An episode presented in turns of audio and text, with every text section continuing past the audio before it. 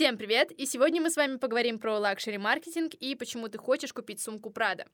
Сегодня мы будем обсуждать, собственно, маркетинг в лакшери-сегменте и будем обсуждать, почему все таки правила для всех здесь не работают. А с вами ваш любимый подкаст Прод и две ваши любимые ведущие Виктория Трубина и Ксения Бугулова. Вы должны рассчитывать на массу. А бесплатно тебе все отдам. Как продвигать в лакшери-сегменте? Ну давай так, что О боже мой!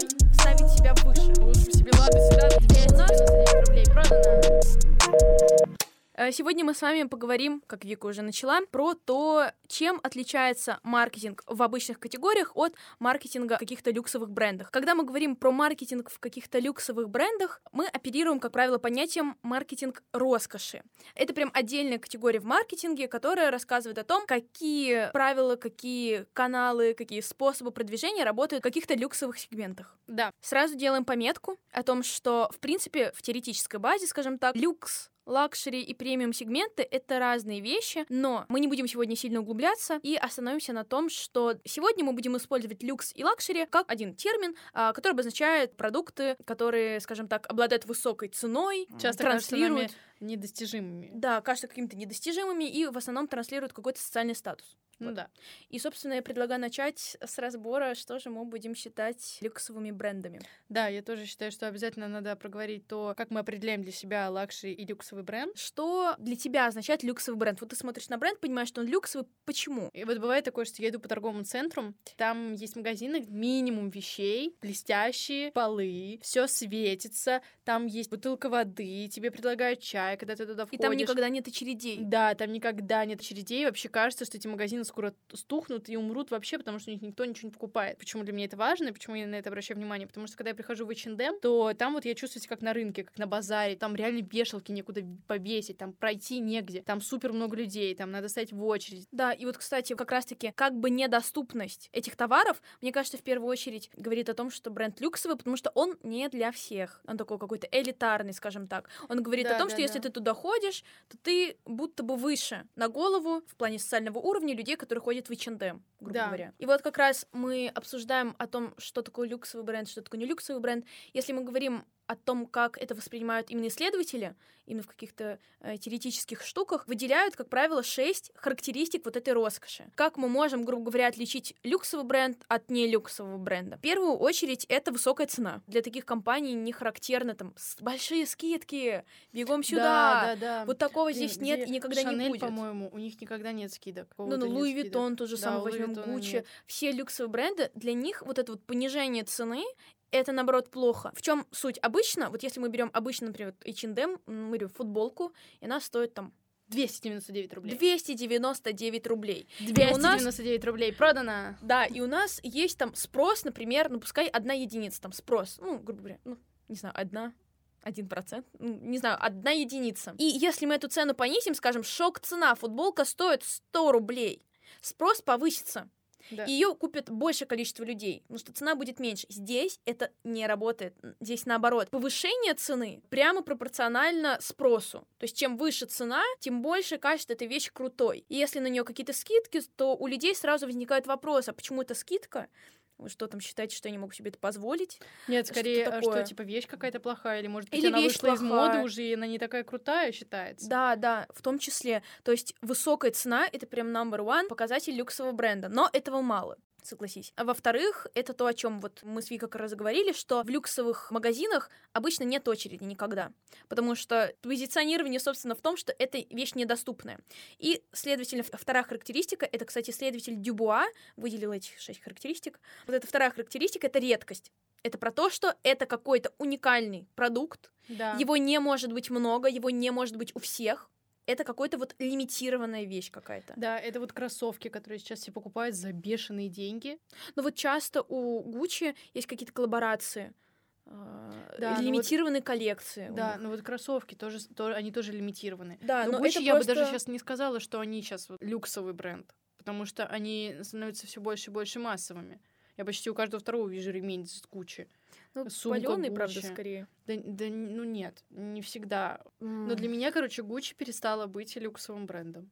Но именно вот ее, их позиционирование для меня спустилось. Вот как раз это то, о чем мы говорили, что оно становится для меня более массовым, потому что я почти каждого сейчас вижу. И вот это их косяк, потому что, да, ценность люксового бренда в том, что ты понимаешь, что этой вещи ни у кого почти не будет. Да. Они будут только у единиц. Вот это Да. второй, второй А момент. это да. тремень, боже. Я тоже поначалу думала, типа, блин, куплю себе этот ремень. Потом я увидела на всех, такая, о боже, зачем мне этот ремень? Да. Ну нафиг Мгм. он мне сдался. Еще и за 20 тысяч ходить, как у всех, из H&M.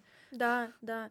Вот, поэтому этот пункт очень важен. Третий, кажется, пункт — это превосходное качество. Здесь можно мега поспорить, но Да. исследования социологические показали, что определенное количество людей однозначно, когда покупают люксовую вещь, убеждены, что они покупают вещь какого-то мега классного, крутого качества, которое будет им долго служить.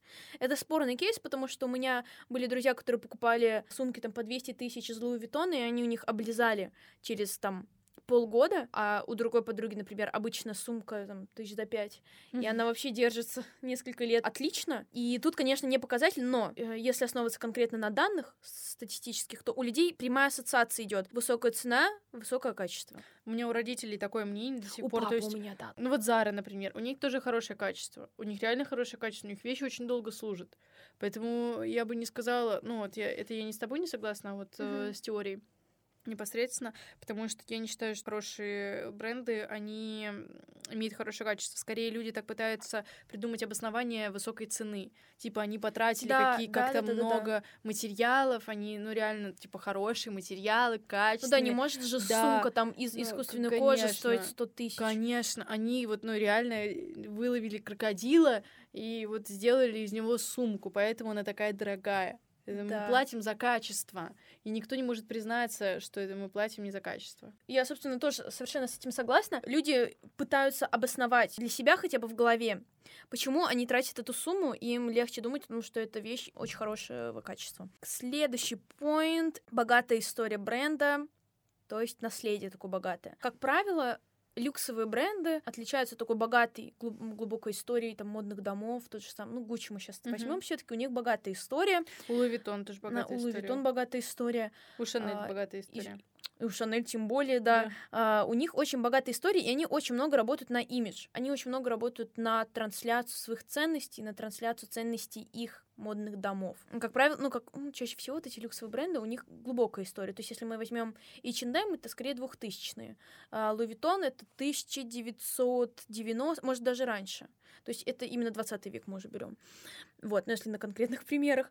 Короче, богатая история. А если мы берем, э, давай не из сегмента моды, не из области моды, а из какого-нибудь другого, где у нас еще есть luxury какие-то бренды? Машины. Вот, О, машины. машины, хорошо, да, тоже машины. Машина. Э, чем, чем не люкс какой-нибудь, Да. э, Lamborghini, Urus. Феррари, вот эти вот все. Да, да, вполне. Да. Огромные деньги за машину. Но там и Да. качество как бы тоже хорошее. Ну, качество, да. Но, вы знаешь, многие сейчас жалуются на машины какие-то, которые очень дорогие, которые новые и считаются типа люксовыми, брендовыми. Брендовыми, люксовыми. Вот. Но многим не нравится там качество, и они больше предпочитают. Ну, хотя, может быть, это отговорки тех мальчиков, которые не могут позволить себе ну, другую машину. Может быть. Потому что я не видела еще, ну, э, опять-таки, э, не очень судить чисто по своему окружению, не Мгм. очень, как бы, социологически верно, но э, ни разу не видела еще человека, который бы жаловался на то, что он едет на Феррари. Согласись. Да, это было бы странно. Типа, блин, дурацкая машина, лучше бы себе Ладу седан купил. Да, я такого как бы не слышала. Зато слышала вот это. Господи, да зачем вам эти Ламборгини? Вот моя Жигули, да она всех обгонит. Подожди, подожди, у меня есть такая подружка, которая мы, мы как-то едем на машине, типа нормальной машине, не Ламборгини, но все равно мы проезжаем, там дряхлая какая-то пятерка или лада, как они там, не четырка. Короче, мы проезжаем, она там, там сиденьев нет, там ковры просто лежат, как ковер самолет в очертании машины. И она такая, о боже мой, я куплю эту машину, я хочу ездить на ней. Ей реально, вот ей, ну, ей вообще не хочется вот этого ламбор- Ламборгини, она не любит такие машины, она хочет ковры. Мы хотели с подружками э, скинуться, купить самую дешевую какую-нибудь Жигу, чтобы ездить и просто, знаешь, и вставить туда сабвуферы огромные, чтобы у нас от музыки машина тряслась, и чтобы мы на ней ездили. Ее ж не жалко, если что там Если там поцарапаешь, ну, как бы не, не обидно будет. Да, кстати. Следующий пункт — это чувственность, страсть. Это связано не с той страстью, о которой ты подумала. Э, Это Как жаль.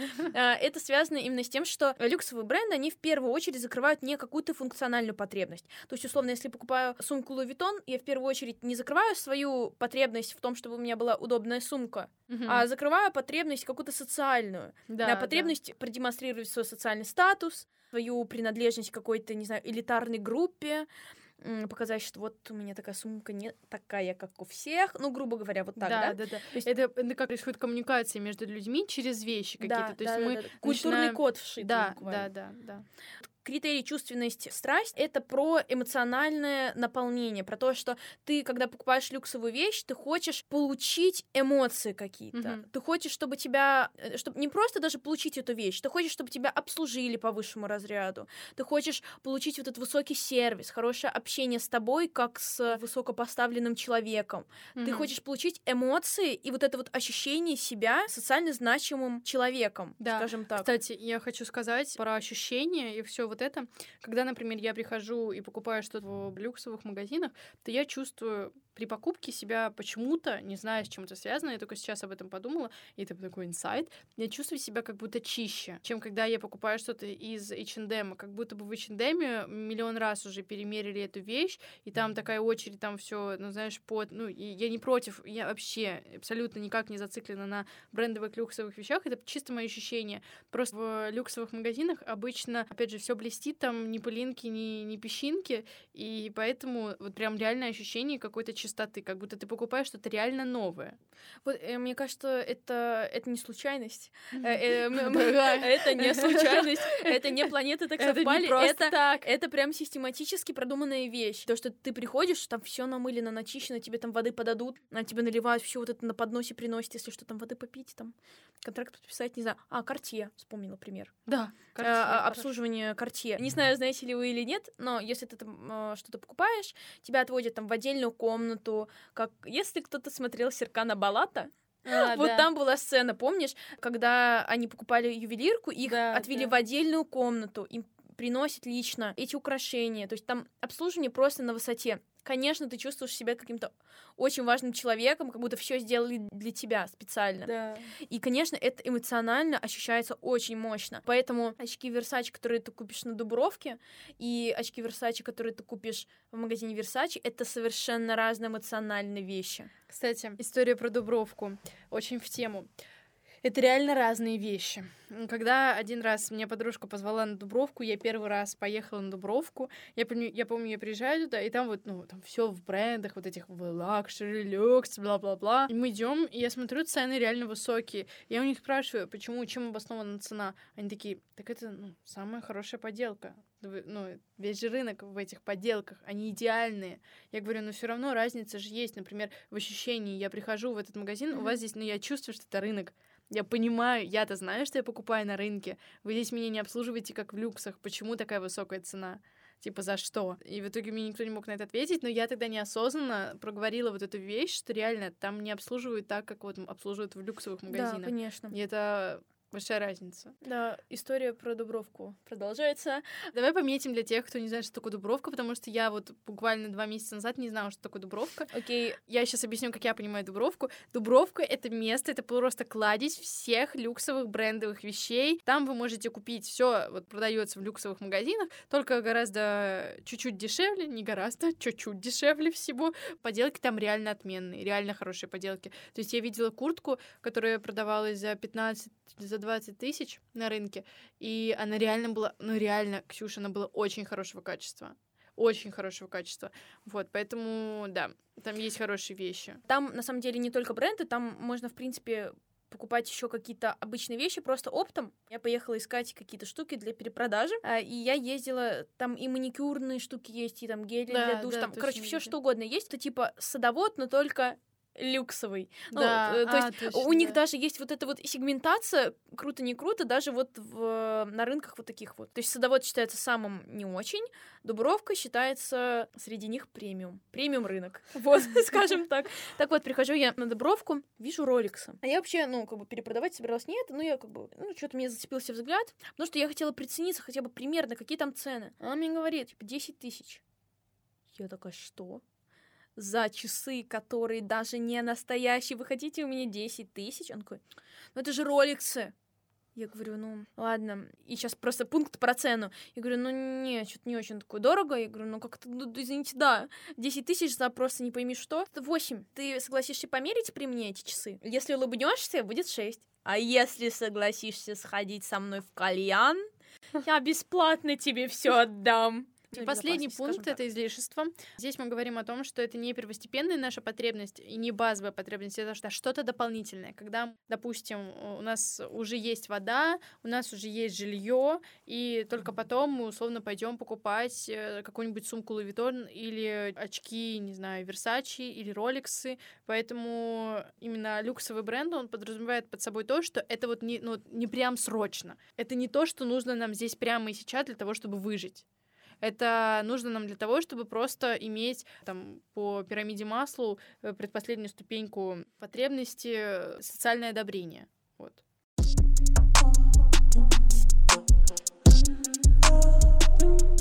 И на самом деле, вот много есть исследователей, маркетологов, которые работали конкретно с э, маркетингом роскоши. Например, американский маркетолог Уинспер его звали, он предложил взять всем известную концепцию 4P. И если нас слушают сейчас люди, которые интересовались маркетингом, а скорее всего нас именно такие и слушают, которые интересуются маркетингом и продюсированием, вероятнее всего вы слышали про концепцию 4P. По концепции 4P у нас есть 4 пункта, которые репрезентируют бренд. Это те пункты, в первую очередь, на которые нужно обратить внимание, потому что именно через них покупатели знакомятся с самим брендом. Первый пункт — это продукт. То есть, условно, каждый бренд должен иметь какой-то продукт, э, то, что он предлагает, собственно, своим покупателям. Промоушен — это про продвижение, то есть э, любой бренд должен понимать, какая его стратегия продвижения и развития для того, чтобы популяризироваться.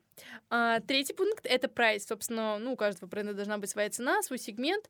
И четвертое — это place, это место, где непосредственно находится бренд и где он существует. Да, и это вот как раз четыре пункта, которые предназначены для классического маркетинга, для классических сегментов, классических продуктов. А, Это те пункты, когда потребитель соприкасается с брендом, скажем так. И а, вот этот вот американский маркетолог, он взял вот эту вот концепцию 4P и сказал, no, мы переделаем эту концепцию под маркетинг роскоши.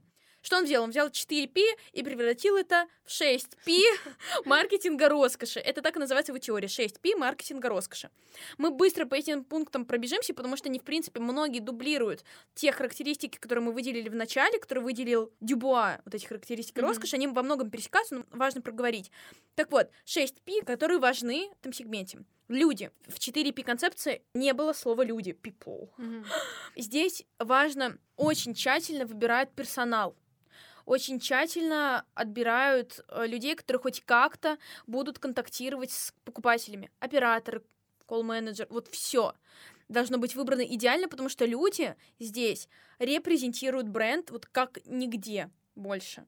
Вот Мгм. как к тебе относятся там люди, это у тебя прямая ассоциация с брендом идет. Вот, например, сумки Биркин, у них такая система, что вообще, ну, то есть прям супер люкс, мне кажется, прям жесткий люкс. Обычный человек не может купить сумку. Прикинь, ты не можешь просто прийти и купить сумку. В Биркин? Да, ну вот Хермес, вот эти вот А. сумки, ты не можешь купить эту сумку. Ты должен подружиться с консультантом, и если консультант поймет, что ты классный чел, то он тебе предложит, А. позвонит и предложит тебе сумку. Этого я, я слышала, какая-то была громкая история в этом году, но это так, если честно, мне кажется, неправильно. То есть, вообще, в принципе, да, мы не проговорили этот момент, но в люксовых магазинах всегда магазин стоит выше, чем покупатель. У них всегда есть дистанция. То есть, если в обычных магазинах там тебе все предложат, скидки, ты что хочешь делай, ту-ту-ту-ту-ту, и магазин как бы чуть ниже. Да, Э, да, Человек, на- покупатель находится в наиболее высшем положении, скажем так то в люксовых брендах всегда наоборот. Бренд ставит себя выше, чем покупатель, чем человек.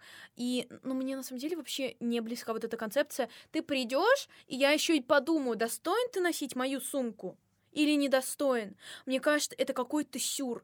Я еще подумаю, достоин ты моей сумки или нет, я на тебя посмотрю, тебя оценю. Но это, ну, мне это вообще не близка концепция абсолютно. Я тоже сначала так думала, но потом почему-то она мне приглянулась, потому что я подумала, вау, это что-то интересное. Это реально что-то интересное. Такого я нигде не видела, чтобы ты не мог просто прийти, заплатить деньги и купить себе сумку, которую ты хочешь.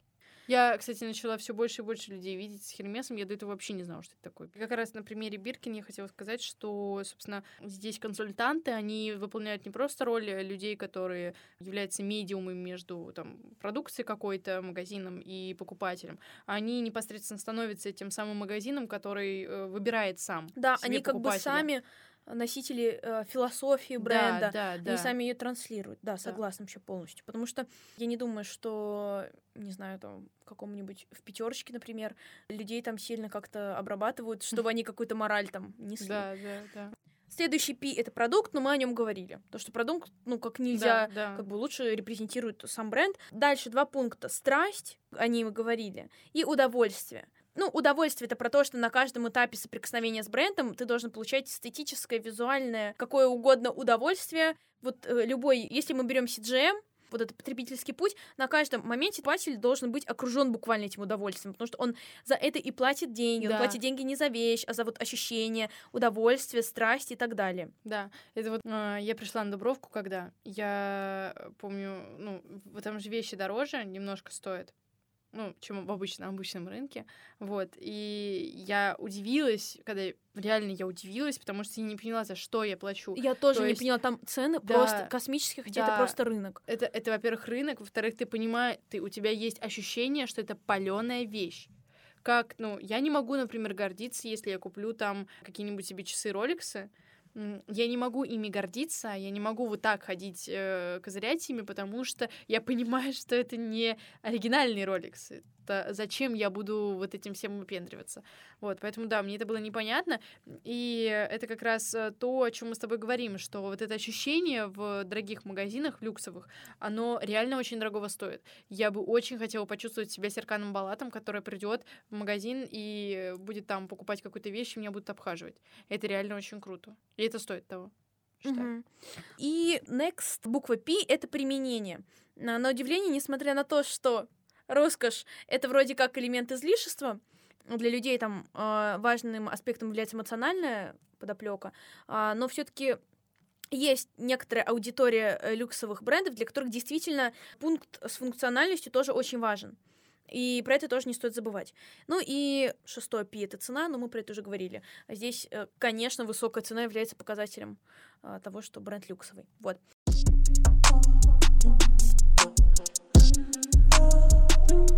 А теперь мы перейдем к более, наверное, практикоориентированной штуке. Будем с вами на практике разбирать какие-то примеры. А, у нас будет а, на повестке дня у нас масс-маркетовский бренд H&M и люксовый бренд Louis Vuitton. И мы берем эти два бренда и сравниваем то, как они продвигаются посмотрим конкретно, получается, на примере, в чем разница. Да, там в каналах продвижения, в выборе рекламы, а, чем отличается а, продвижение люксового бренда от масс-маркетовского. Да. И это будет мега полезно всем продюсерам, потому что а, если вы захотите работать именно с какими-то люксовыми брендами, вам, я думаю, наше сегодняшнее с Викой обсуждение, рассуждение обязательно должно помочь, потому что мы будем ну, на конкретных примерах все разбирать. Да. Начнем с Ловитона. Я думаю, все знают, что это такой э, богатый люксовый бренд. Он даже несколько лет назад, может быть, даже в этом году, был назван самым дорогим брендом. Э, его стоимость там больше 48 миллиардов долларов оценивалась эта компания. И Vuitton имеет, э, так как краткий экскурс, имеет богатую историю. Есть такое понятие, как экосистема бренда. Это то, как бренд коммуницирует с другими брендами, то, в каких компаниях он участвует, то, может быть, куда он деньги спонсирует. То есть в этом же тоже выражается бренд.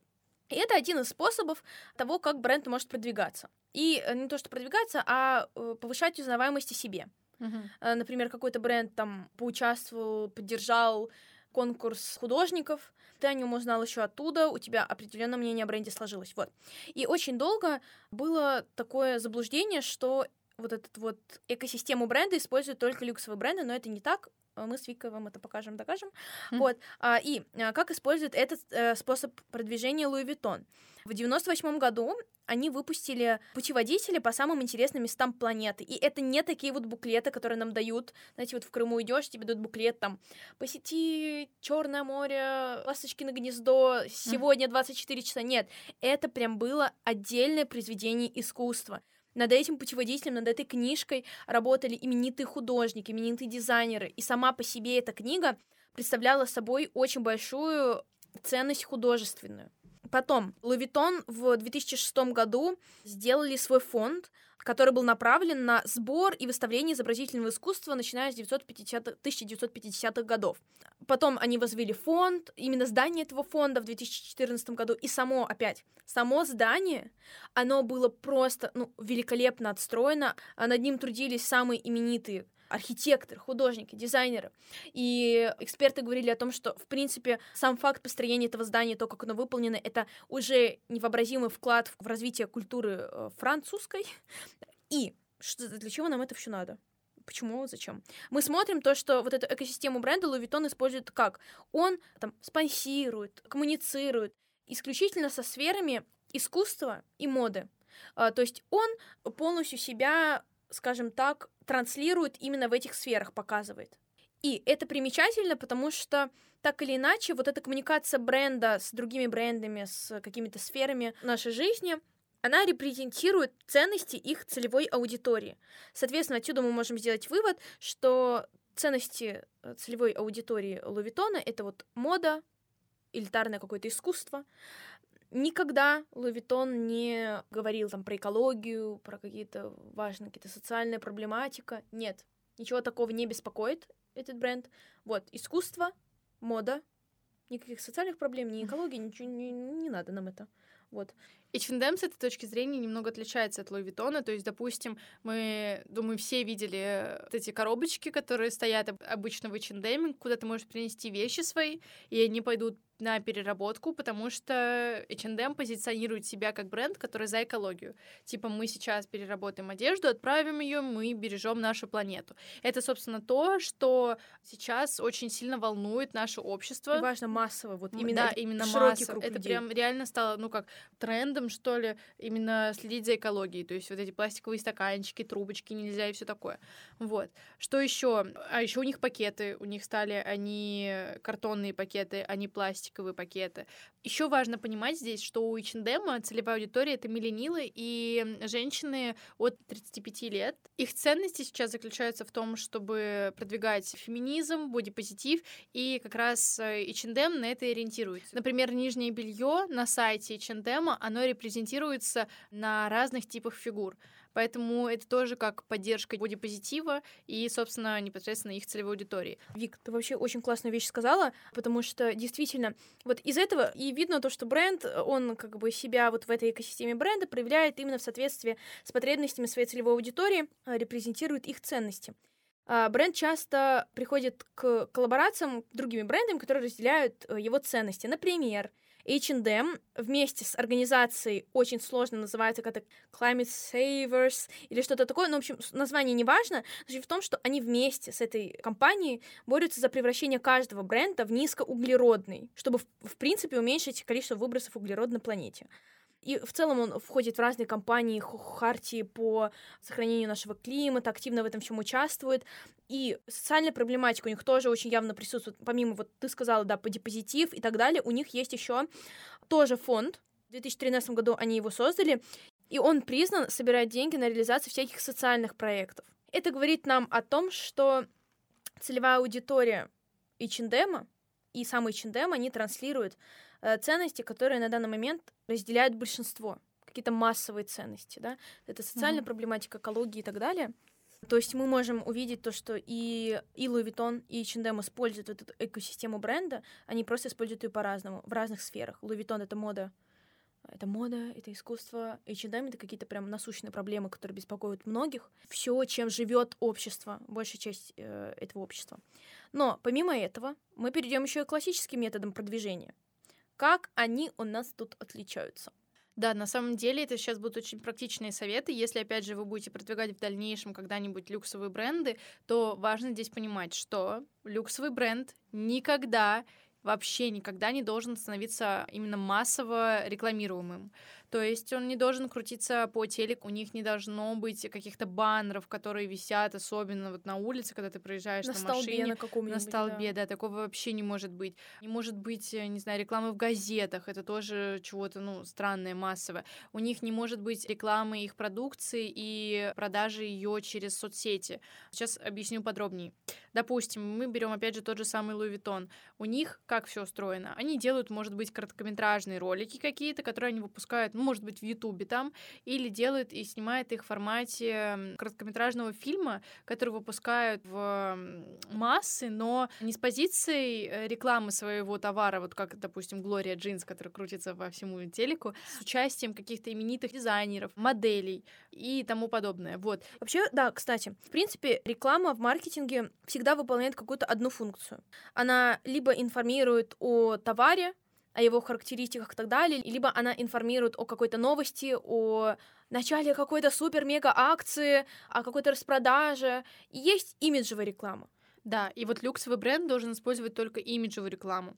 Опять же, если мы говорим про соцсети, например, у Louis Vuitton есть соцсети, у них есть Инстаграм. Хотя, Но- несмотря на то, что это считается массовым каналом. Да, да. Но при этом в чем их главное отличие? Через их Инстаграм нельзя купить продукцию Louis Vuitton. Вот. И это как раз делает какой-то имидж этому бренду, делает его люксовым и недоступным массам. Ну Вот. да, И что вот, э, например, вот сегодняшняя ситуация, да, когда мы обсуждали Хермес, Биркин, сумку, например, вот этой все системы, Ксюша с ней была незнакома. Это говорит о том, что это не массовое что-то. Вот. И это как раз вот главная позиция и ваша должна быть идея, когда вы будете продвигать люксовый бренд, что вы не должны рассчитывать на массы. То есть даже о рекламе должен знать очень узкий круг людей. Это вот та элитарная часть общества, которая приближена к этому бренду. Это вот лояльная аудитория, которая готова у них что-то покупать, которая э, давно с ними. Допустим, Ксюша про Биркин не знала. Я не знала про что-то другое. А про H&M мы все знаем. Вот, и это самое главное отличие. Да, это вот очень важный момент, что Лавитон никогда там по телеку не крутит их рекламу, в автобусе по телеку вы ее не увидите. Помимо этого, как тогда продвигается Лувитон? Во-первых, Вика сказала, да, то, что они выпускают какие-то короткометражные фильмы, то есть это не просто формат рекламы, это именно прям э, художественное произведение. Плюс они, э, скажем так, дают о себе знать в каких-то глянцевых журналах. Татлер, Vogue, Эль. Вот там они как бы вроде как используют классический да, метод продвижения. Мгм. Вроде классический метод продвижения, но уместные, скажем так, каналы. А если мы говорим про H&M, Вика вот прям отлично сказала про то, что очень часто по телевизору крутят, очень Да. много где об этом говорят, очень много даже influence-маркетинг используют часто. Мгм. Вот Gloria Jeans просто, она у меня почему-то вот везде просто. Какой канал я не включу. Да, да, да, вот это вот Gloria Jeans, мы всегда с тобой, классные вещи у нас, бла-бла-бла, вот это вот все. Вот, вот а у Louis Vuitton а никогда не видела такую рекламу. Вот. И даже если мы берем там не H&M, а Jeans, ну, у них, в принципе, одинаково. Что они используют? Они используют классическую рекламу, то есть наружную рекламу, телевидение, социальные сети, influence-маркетинг. Очень много интеграции даже у блогеров есть. То есть все направлено на массовую аудиторию, на массовые какие-то каналы. А, соответственно, телевидение, ну, массовый канал социальной сети, ну, логично. Вот. И это прям ключевые особенности, которые отличают продвижение люксового бренда от продвижения а, масс-маркета. Да, вот, допустим, смотрите, у нас в теме как раз была заявлена Прада, и что здесь важно сказать? Я, например, про Прада вот очень мало чего знаю, но я постоянно вижу сумочки Прада. Вот видела вот здесь вот, знаешь, сумочка, которая обычно через плечо, и вот здесь у них маленькая еще подсумочка. Да, Короче, да, у да, них вот, поняла. вот это вот. Я не знаю, например, историю Прада. Я очень мало чего знаю об этом бренде, и я не являюсь лояльной аудиторией и принадлежащей этому бренду аудитории. Вот, но зато я очень много чего знаю, там, не знаю, про Stradivarius, про Зару. Кстати, мне стало интересно, э, сори, что перебила, э, решила зайти в социальные сети. О боже! Э, Социальные сети Прада. 31 миллион подписчиков Вау. в Инстаграме, Shit, можно 31,6. Да. Нифига себе. Слушай, и по сути ничего особенного, да? Видюшки Ну, какие-то. Да. Но все вот, вот смотри, это все, это fashion. Вот это прям fashion. Fashion. Реально fashion. Вот давай зайдем на со- соцсети H&M. У H&M 38 миллионов. И вот смотри, у H&M что-то более легкое, более приземленное и более повседневное. Ну, Опять-таки, кстати, помните, что все правила, о которых мы сегодня говорим, это правила, которые не все соблюдают. Правила на, на то они и есть правила, что в настоящей жизни не все ими пользуются. Вот. Да. И иногда это как бы делает э, бренд более уникальным. Да. О, нашла. Hermes, Франция. У них ссылка на какой-то их модный показ биопрофиля. А вот я просто смотрю на их контент. Ну да, у них нигде нет такого типа цена. Да. Характеристики нет такого, у них чисто вот модные видосы, слайдеры и так далее. Ну вот, собственно, то, о чем мы говорили.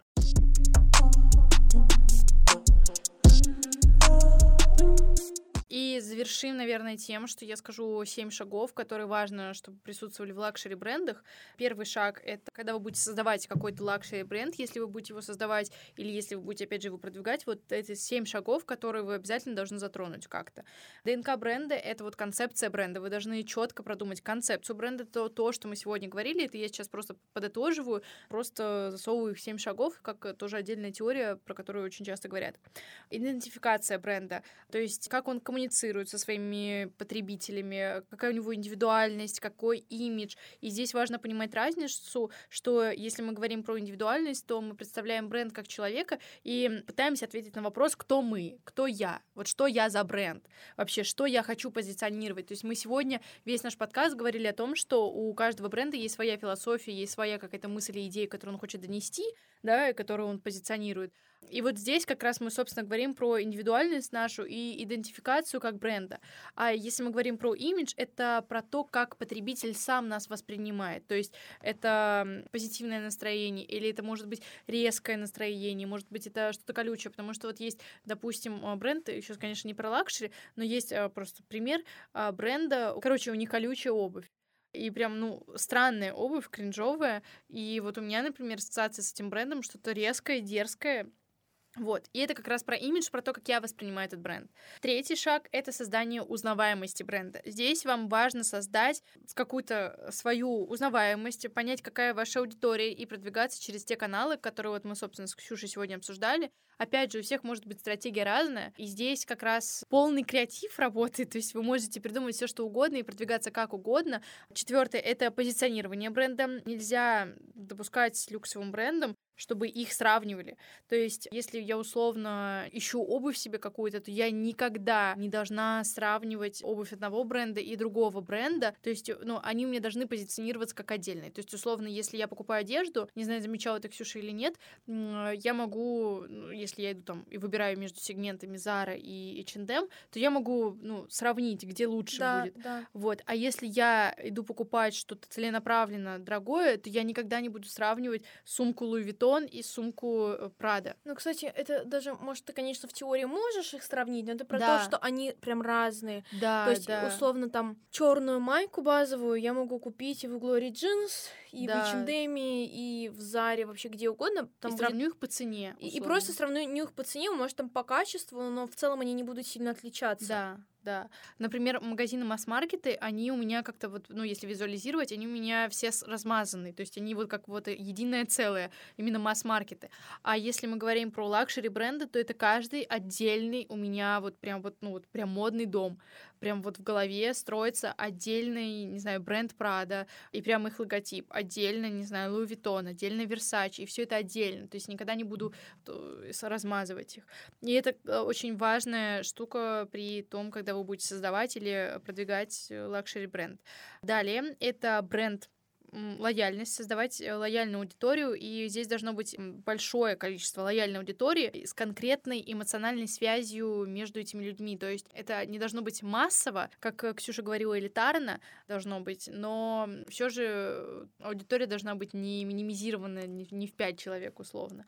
Вот капитал бренда и ценность, стоимость бренда то же самое чем отличие капитала? Это, собственно, сумма всех отличать, отличительных знаков бренда, которые постоянно приводят к спросу, формированию стоимости. А стоимость самого бренда — это результат или неудача самого бренда. То есть то, как пошла его какая-нибудь маркетинговая стратегия. Допустим, вспомним Баленсиагу с вами, да, когда они запустили маркетинговую стратегию, где сексуальным подтекстом у них была реклама. И, собственно, как это на них повлияло, и насколько сильно, может быть, упали, повысились их акции, и, собственно, от этого как поменялась стоимость самого бренда.